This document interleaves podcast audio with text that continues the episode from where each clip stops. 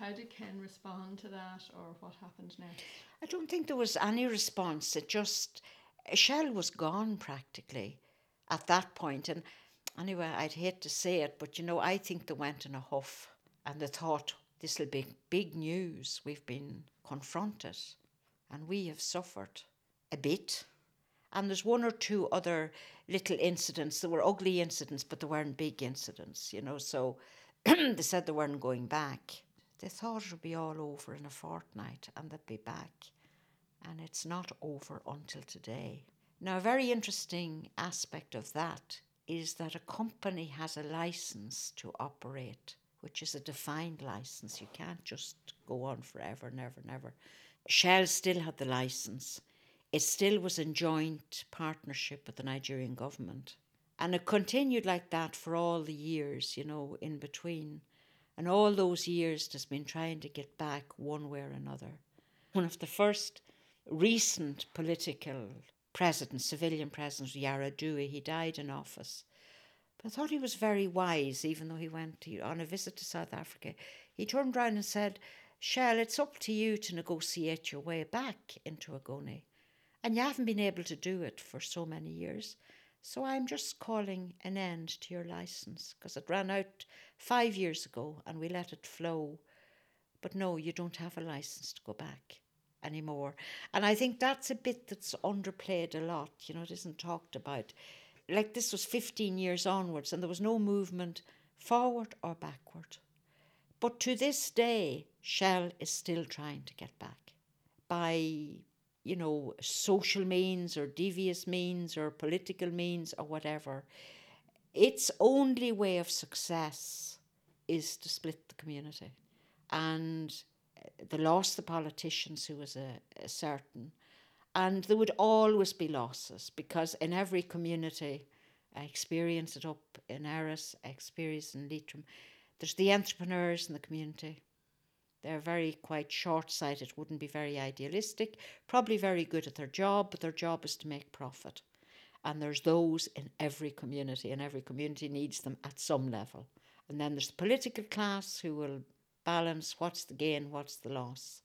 And then there are the people who are very scared that if activism comes onto our step, we're in trouble. And then there's people deliberately planted by the company God forgive companies for what they do to communities. And it's the same story, whether it's Erris, whether it's Leitrim, whether it's Sligo, the people threatened by fracking now. It's exactly the same story. And the same psychological warfare is being got ready for them. I suppose until it becomes very globally enormous, will there be any shift? Now, there are indigenous communities in Africa and Latin America and Asia, and because they're indigenous, these were ethnic groups in existence as totalities before colonialism split them all up. But somehow they've never lost their notion of being ethnic unities. And they've gone to the UN and they have had quite some success in getting themselves recognised as a particular category of community, of nationality, of minority. And there are now, you know, declarations and documents that relate to their needs. And if I look at any of these local situations, and in fact, Ogoni is kept safe by being an indigenous community. But here in Europe and Ireland, you don't, there's no definition of indigenous that will cover communities who are struggling. So after Biara and that incident, mm. what happened to Ken next? My first visit, I think, remember, I was 500 kilometres away. The university where I was teaching was on strike again, and Father Ó Dheisceolas, Dominican priest, who worked in justice as well, very committed and very able. He was teaching international relations in another university about 100 miles away. I contacted him and asked him would he like to accompany me to Ogoni because I needed somebody who talked the same language as I talked to be a support. So I think we took 10 days off. We travelled over, but we went through parts of the Niger Delta quite different to Ogoni. We went to Warri, where our sisters were. It's in the Niger Delta. And we talked to people there. And then eventually we went over and arrived at the office of Saro Wiwa There was nobody around at all, and it was most disappointing. Why? They were all at the funeral of the young man who had been shot by shell. And I was always sorry because Dokun really supported me on other occasions and he never had the privilege of meeting Ken Saro-Wiwa. And I felt really bad about that because he was very interested in the issue and went on to do a lot of work on environmental rights within his department. So that was my first visit and that was Saturday. We stayed with the Daughters of Charity from Ireland. So we pulled a blank totally in Ken's office in Port Harcourt on the Saturday. On the Sunday, we didn't know what to do with ourselves. We drove back to the office, office completely locked. And I had no other means of contacting because I didn't know Port Harcourt very well. So we went back to the house again and we asked, would anybody bring us out to Biara? Somebody told us how to get there. So we drove out and there was a community meeting in Biara just coming to a close. And they were so delighted to see us. You know, we just came to say we were sorry that we were interested in the case. I suppose just a bit of familiarity, uh, but going to a place like that, it's very rural. Unless you have a guide with you, you'd have very little idea where to look for the presence of an oil company, with the exception of the oil flares. Because the oil flares, the minute you left Port Harcourt, were everywhere at night for as far as the eye could see, you saw oil flares. Whether they were in a, they were no longer in Ogoni, well, they did continue for a while because a lot of oil through pipelines can be brought from other than Ogoni. There would have been pipes dealing with Ogoni wells. There would have been pipes dealing with wells out over the boundaries of Ogoni, and that oil would be flowing through Ogoni to the terminal. So that didn't stop for a very long time and maybe still hasn't stopped because that can be manipulated by machinery and computer and all of that. I got to know where the Daughters Charity were, where their compound, a lovely, beautiful compound was. It might have been my first time going to Ken's office in Port Harcourt in where we draw a blank. And he mightn't have known we were coming either, because I would always have kept a little bit independent. Uh, sometimes maybe there's the mistaken idea that you know, when I use the word friend, I, I was just a fellow activist as I am with uh, these people, you know. So he'd know very little about me as a person, and I would know very little about him as a person, other than he was a very public figure and you got to know. So the information you would have would always be in relation to the campaign. And if that impinged on the personal here and there, well, you took that on board, but it never became the focus of your attention. So tell me then, after Biara, was Ken arrested after that, or why See, did I'd, have to back? look. I'd have to look at all of that. I think I might have let him get on with his business, because I would have been teaching and possibly doing exams and correcting. So again, I'd be back to the newspapers, the occasional visit to his office but remember, I was following my mandate. I wasn't a member of MOSOP. I wasn't a member of the campaign. So I was keeping my eye on what was of interest to me in the campaign for my work. And I wouldn't have known them very well. Remember, it's 500 kilometres mm. away. I would have gone into the office occasionally. I would have read about another arrest, about this, about that, and the other thing. And I would have gone on with my work. I would have thought that I was working at that stage quite hard.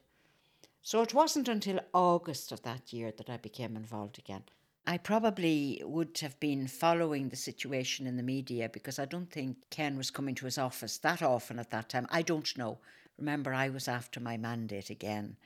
But I was utterly, utterly shocked to read in the newspapers towards the middle of August that villages were destroyed in Ogoni. It was about the 5th and 6th of August, the Ogoni village of Kaa, which was down on the waterside. During the night, unidentified people came in across the water from a neighbouring ethnic group, demolished the market, destroyed the boats, killed the animals, and there were deaths. And even to this day, nobody knows how many people died. And so began a whole chain of a destruction of villages during the night. And it was put out that these villages were being destroyed by unhappy neighbours and aggressive border neighbours. And yet the Ogoni were totally puzzled themselves because they couldn't figure out what the row was about. Because you would have had that interfeuding between ethnic groups at the border every now and again, but there hadn't been any of significance for years before. So I was reading about that and I went down I think in September there were more villages. So I went down and I found Ken in his office one morning and I, I remember the huge dilemma for me. I'd been following my mandate, which was I was gathering material to send to Brussels about the impact of a multinational, yet I was now faced with a whole chain of destroyed villages, not knowing really where the source of that destruction was it across border? Was it instigated violence by the state, by the company, or by both together? And then was I just to fold my hands and say, well, when you've sorted out this humanitarian disaster, I'll come back to you and resume my advocacy. Because now I was into a critical humanitarian situation. So I went to Ogoni again, and I he, he never put the slightest pressure. I said, What do I do now? Shrugged his shoulders, I guess, because he was very distressed. So I said, Would it help if I went back to Ogoni? And he said, Maybe. And I said, But who would I see? Because I knew nobody over there. And you can go to my brother, who's a doctor, and he would explain the situation and show you. I went to the airport the next morning and got a local flight to Port Harcourt. Takes about an hour. I got a taxi after much haggling, as you do with taxis, and it was about 40 kilometres to the town in Ogoni where Owens Wiwa had his clinic. And it was mid afternoon, maybe three o'clock, and the road was utterly, utterly empty and quiet. So I said to the taxi driver, Should this road be like this? And he said no. And I just had the presence of mind to make a quick decision, and I said, Turn round. And back and went back to Ken's office. And the people up there were plenty of them there in a really distressed state. And Ken now was in Lagos, and I was with the people there. So one of them, Good Luck Diigbo, said, We don't know what's happening in the village or the villages of Ogoni. But if you wait until tomorrow, we will take you ourselves. So they went to the Daughters of Charity and I got a bed. Those sisters, there were, it's the headquarters of the Institute, which is of Irish origin, and there were Irish sisters there. And I always got such a good welcome there, and they must have been terrified having me under their roof. Because I was talking to MOSOP, I wasn't talking to the bishop, not deliberately talking to anybody else, but the, the road had led me to the movement. And it was with the movement I kept talking. So they took me the next morning, and that was very, very traumatic because we were taken to a village where the refugees from another village had just fled and it also taught me a lot about how peoples in Africa look after each other, like in refugee situations. They're often married to people from the next village, so they run from one village to the next. Luckily, one of the daughters of charity came with me. That was a brilliant idea. Good luck, Diigbo said, Sister, but wouldn't you like to come with us? And that has had such repercussions later on. She came, she was the regional superior, happened to be visiting. Everybody else was out at work at 12 o'clock in the day, but she was in the house and she, without any, Peg is her name, she came without any difficulty and stayed very calmly with me the whole day. And the next thing, Owens, whom I'd never met before, drove in, in tears, sobbing like a child, that he had just come from another village that had been destroyed, and there was nothing that he could do about it. When they brought me from Port Harcourt, they also brought a fellow with the video because that was Ken's thing and it's the Erris thing. The video camera goes everywhere. So they asked me and wanted me badly to go to the village, but I was afraid of being too traumatized that I wouldn't be able to cope.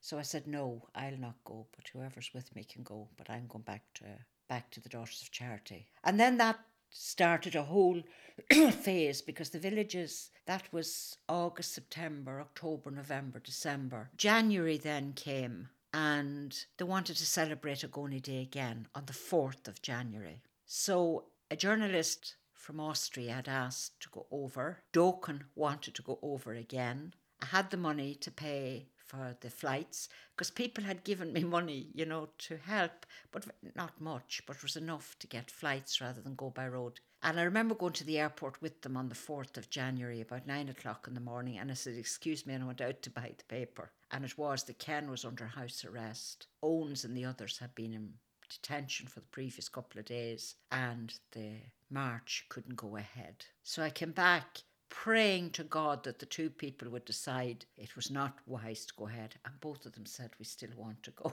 So, in fear and trembling, we got on the flight. We reached there. There was another person very involved who was not a is Professor Claude Ake. He was to die later in an air crash. He had an office, and the Austrian lady wanted to interview him too.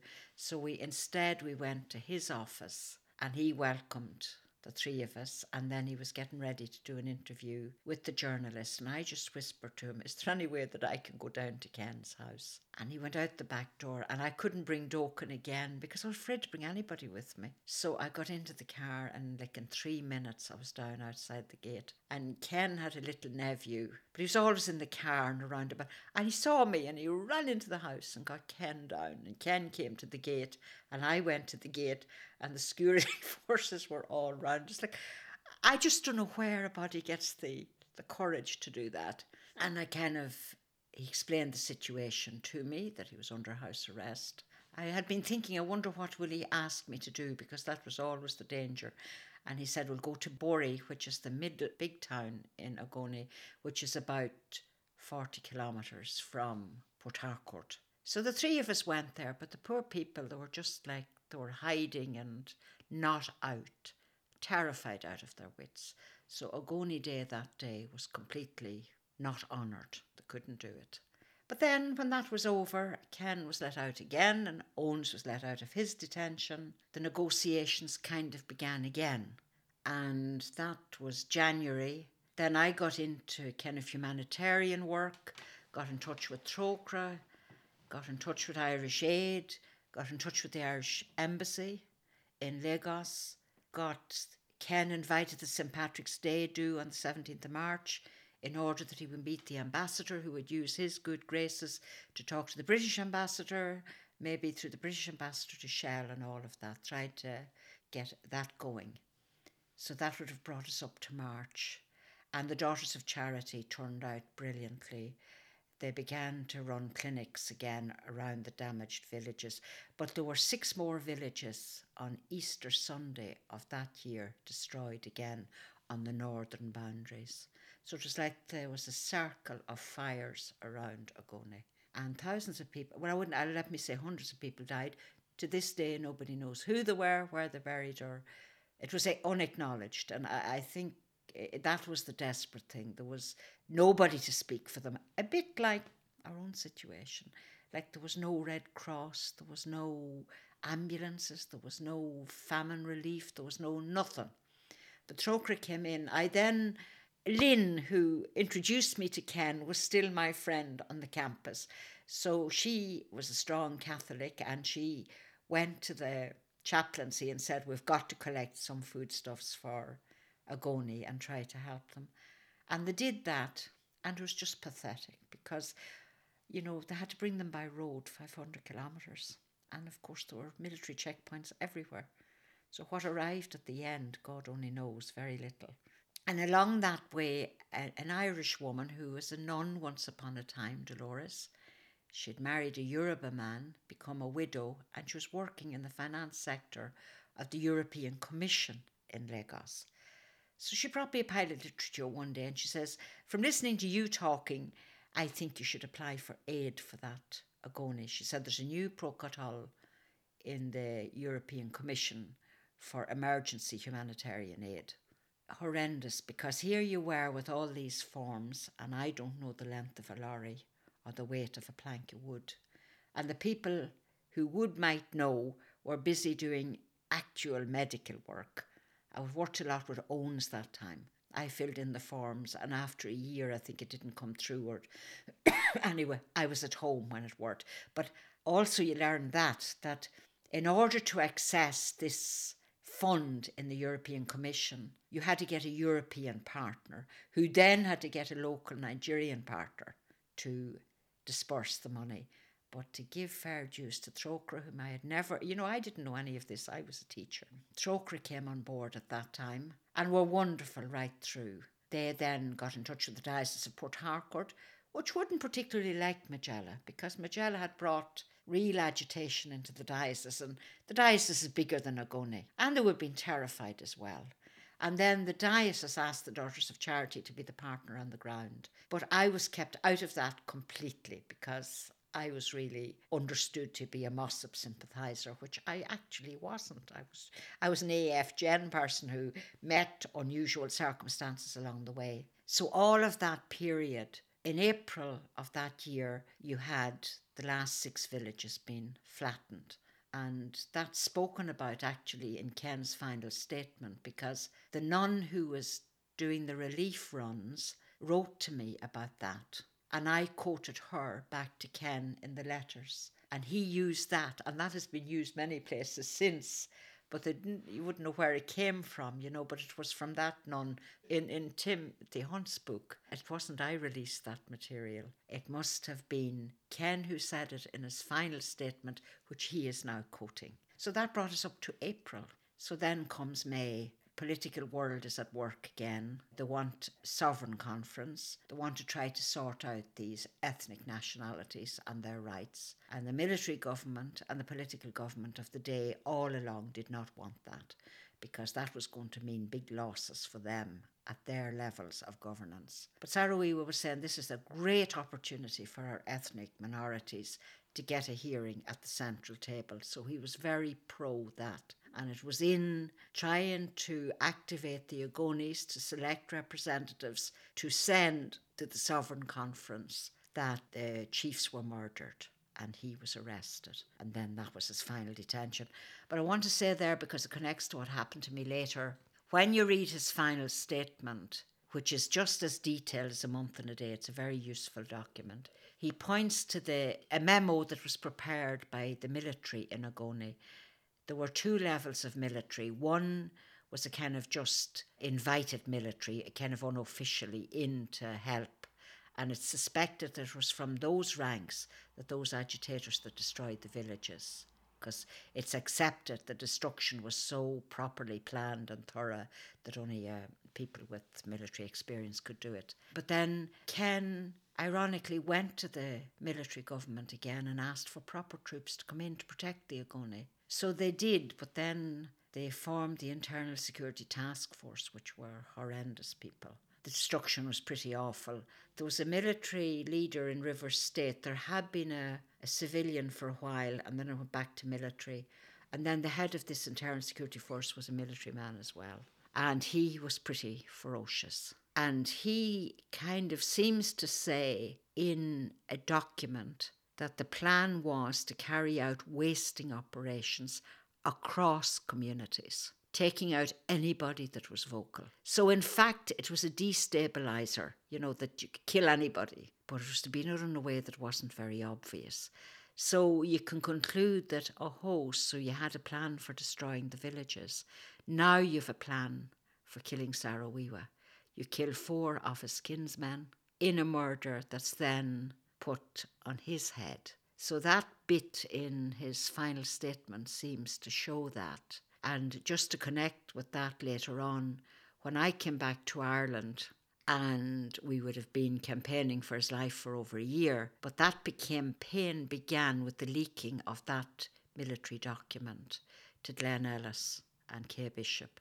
They got it, the Guardian in the UK got it, and then I got it. Then I brought it to the Irish public attention through the Irish Times, and then that began the Irish campaign. Well, I would think that concern about Ogoni and the agitation in Ogoni and the work of MOSOP was of serious concern to Shell and to the Nigerian state government at the time. And now the military were fully in control of Ogoni, and they actually sent away any policeman born in Ogoni. The police were completely excluded from activity that went on from there. The country had reached a point again where they thought a national sovereign conference would have been of benefit to the whole ethnic minorities and even majorities in Nigeria. So it was planned for a particular period of time. All the groups concerned were asked to elect representatives to represent the needs at that conference. So on the day that Ken was arrested, there were many people in Ogoni out canvassing for particular people to represent them. And Ken had been in a village when he was turned back and not allowed to speak. And on the way back, he was stopped by the, the military. And I think he agreed to that and obeyed that and went back to his office in Port Harcourt. And it was very late that night when he heard that four chiefs had been murdered in the area to which he had been heading, but which to have coffee with his deputy uh, MOSOP person. So they just came and arrested him with many, many other Ogonis. Remember, there were nine Ogonis hanged, and there were many more in prison for many more years afterwards. The accusation was that these people were responsible for the murders of the four chiefs. Now, these were four political chiefs. So there was that already kind of certain gap between MOSOP and the political representatives. That was one thing. Number two, there was the military strategy to say, which I would interpret kill anybody that'll cause, select those whose deaths will cause the greatest disruption. And if they can be important enough to be killed that we can blame Saro-Wiwa for it, all the better. Now remember that Shell and the state would have been in agreement more or less with those plans in the mind of Saro-Wiwa. So Ken was detained, and you were writing to him still at that point, were you? Or maybe that's when the correspondence really started. The first letter in the collection is actually about the offer to get funding from the European Commission. And the European Commission deciding on Trócaire handling it, and Trócaire deciding on the Diocese of Port Harcourt and the Daughters of Charity. Now, they were all outsiders to MOSOP. They were a totally different set of institutions. It was the Ogoni people in MOSOP that were suffering, so I felt I had to ask his advice through whom I had got to know the Ogoni situation. How would it feel if I now made active this procedure, which meant that MOSOP would have no say in it at all and would be carried out independent of MOSOP and would be done on the ground by Catholic Church personnel, even if the hired people, it would be they. And that first letter is back to say what a relief that would be. We've too many things to attend to. So uh, this is just an aside, but that's why I feel that the letters almost deserve a commentary almost because there's such issues in them now that I've gone through them so many times this last year because that's a big issue. He wasn't interested in aid at all. He was interested in financial assistance for the campaign, even when the people were suffering greatly. The campaign was very important to him. And where was Ken in detention at this stage? Just that he was under military detention in Port Harcourt. Yeah, well, what they did, I mean, it's kind of Owens would know more about this than I did. they were very careful never to put him in prison. He was never in prison until the morning he was hanged. Because I told you the police were excluded from all this activity. So the military actually arrested him and they would have brought him to the military barracks they would have kept him in the detention centre there. They then would have brought him maybe to a house which they'd commandeered for that, where facilities were reasonably good. So some of the time he'd been in reasonable conditions in a kind of a normal house that they had put aside, still incommunicado largely, and still without medical assistance. And yeah, they protected or detained him very thoroughly. But then he would be brought and threatened and that. Now, the detail of that I wouldn't know, but the real fact is that he was never in prison custody, except for the month and a day when he was in custody in the place in Port, not in Port Harcourt, no worry. So he never was in prison. So the morning that they hanged those people, They went to the detention centres, brought them into prison. I don't know if the others were in prison or not. I don't think so. They were all brought, at least he was brought, to the prison so that it would be statutorily correct that the hanging would take place where hanging should take place in the prison. How long was he in detention before he was hanged, and what was going on then back here with you around trying to campaign to have him released? Yeah, well, he would have been placed in detention that night, the 21st of May 1994. 21st of May 1995, a year had passed. And from May until November, May, June, July, August, September. So 17 months, I think. So overall, I would have counted it. The campaign lasted from the 4th of January of 93 to the 10th of November 95. So I think it's just less than three years for his lifespan. MOSOP is still alive, MOSOP is still working 18 years later. but for that period, that was the length of time. In fact, I was looking at them recently, and I reckon this started about two months after he was placed in detention. Well, 21st of May, June passed, July the correspondence started, and then the correspondence lasted until a month before the executions. And what would you write to each other about? Well, to do with the campaign generally. I tended, because he was an immediate responder, that motivated you to write. So I think I would have continued to give a kind of a summary of what the media was saying, summary of my experience with the activists, what I was doing, then up to the point of where I was leaving Nigeria, because that correspondence in Nigeria would have been quite short July and August. And then I had to tell him that in August I was going home. Why did you decide to go home? I don't know. I was quite exhausted from the whole thing. I had a feeling that I wouldn't be allowed to go on with the campaign. My contract with the university was up those months, but I got a renewal of three years. So I, because it was on a three year phase. So I had to say no. I just had the feeling it was time to go. A lot of people would be very frightened for me, but I never experienced that fear. So nothing to do with that. I just felt I wouldn't be able to operate anymore, that I'd done as much as I could, and that I had done 30 years, and that I couldn't possibly. I think I explained before how I'd been doing my doctorate, and I had got up to submitting to the external examiner, and had got the remarks back a year later from UCD, and the demands to sit down to do corrections in that milieu I couldn't take it on and never did take it on because it was just too immense to do both things together.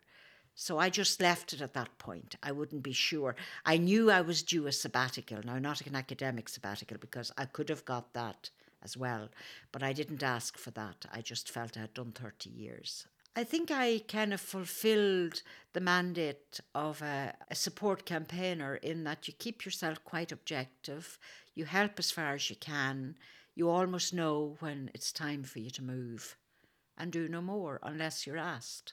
So I couldn't see, I wasn't living in Ogoni. The Ogonis were scattered in all directions, huge punishments had come. If anybody could do anything for the people, it was the Daughters of Charity, and they were doing it. But I wouldn't have thought it out as neatly as all of that. But just I had a sense the time had come. So I asked for a sabbatical from my institute, not from the university, didn't renew my contract with them, came home to be on sabbatical, which was willingly given to me. I'd say very relieved to give it to me, get me out of the way. And then I had a problem again because I figured after I was home for about two or three weeks, I came home in August, and I was very interested in the conflict situation in the north. I'd always wanted to give some help to that, and I'd wanted my sabbatical to be for that.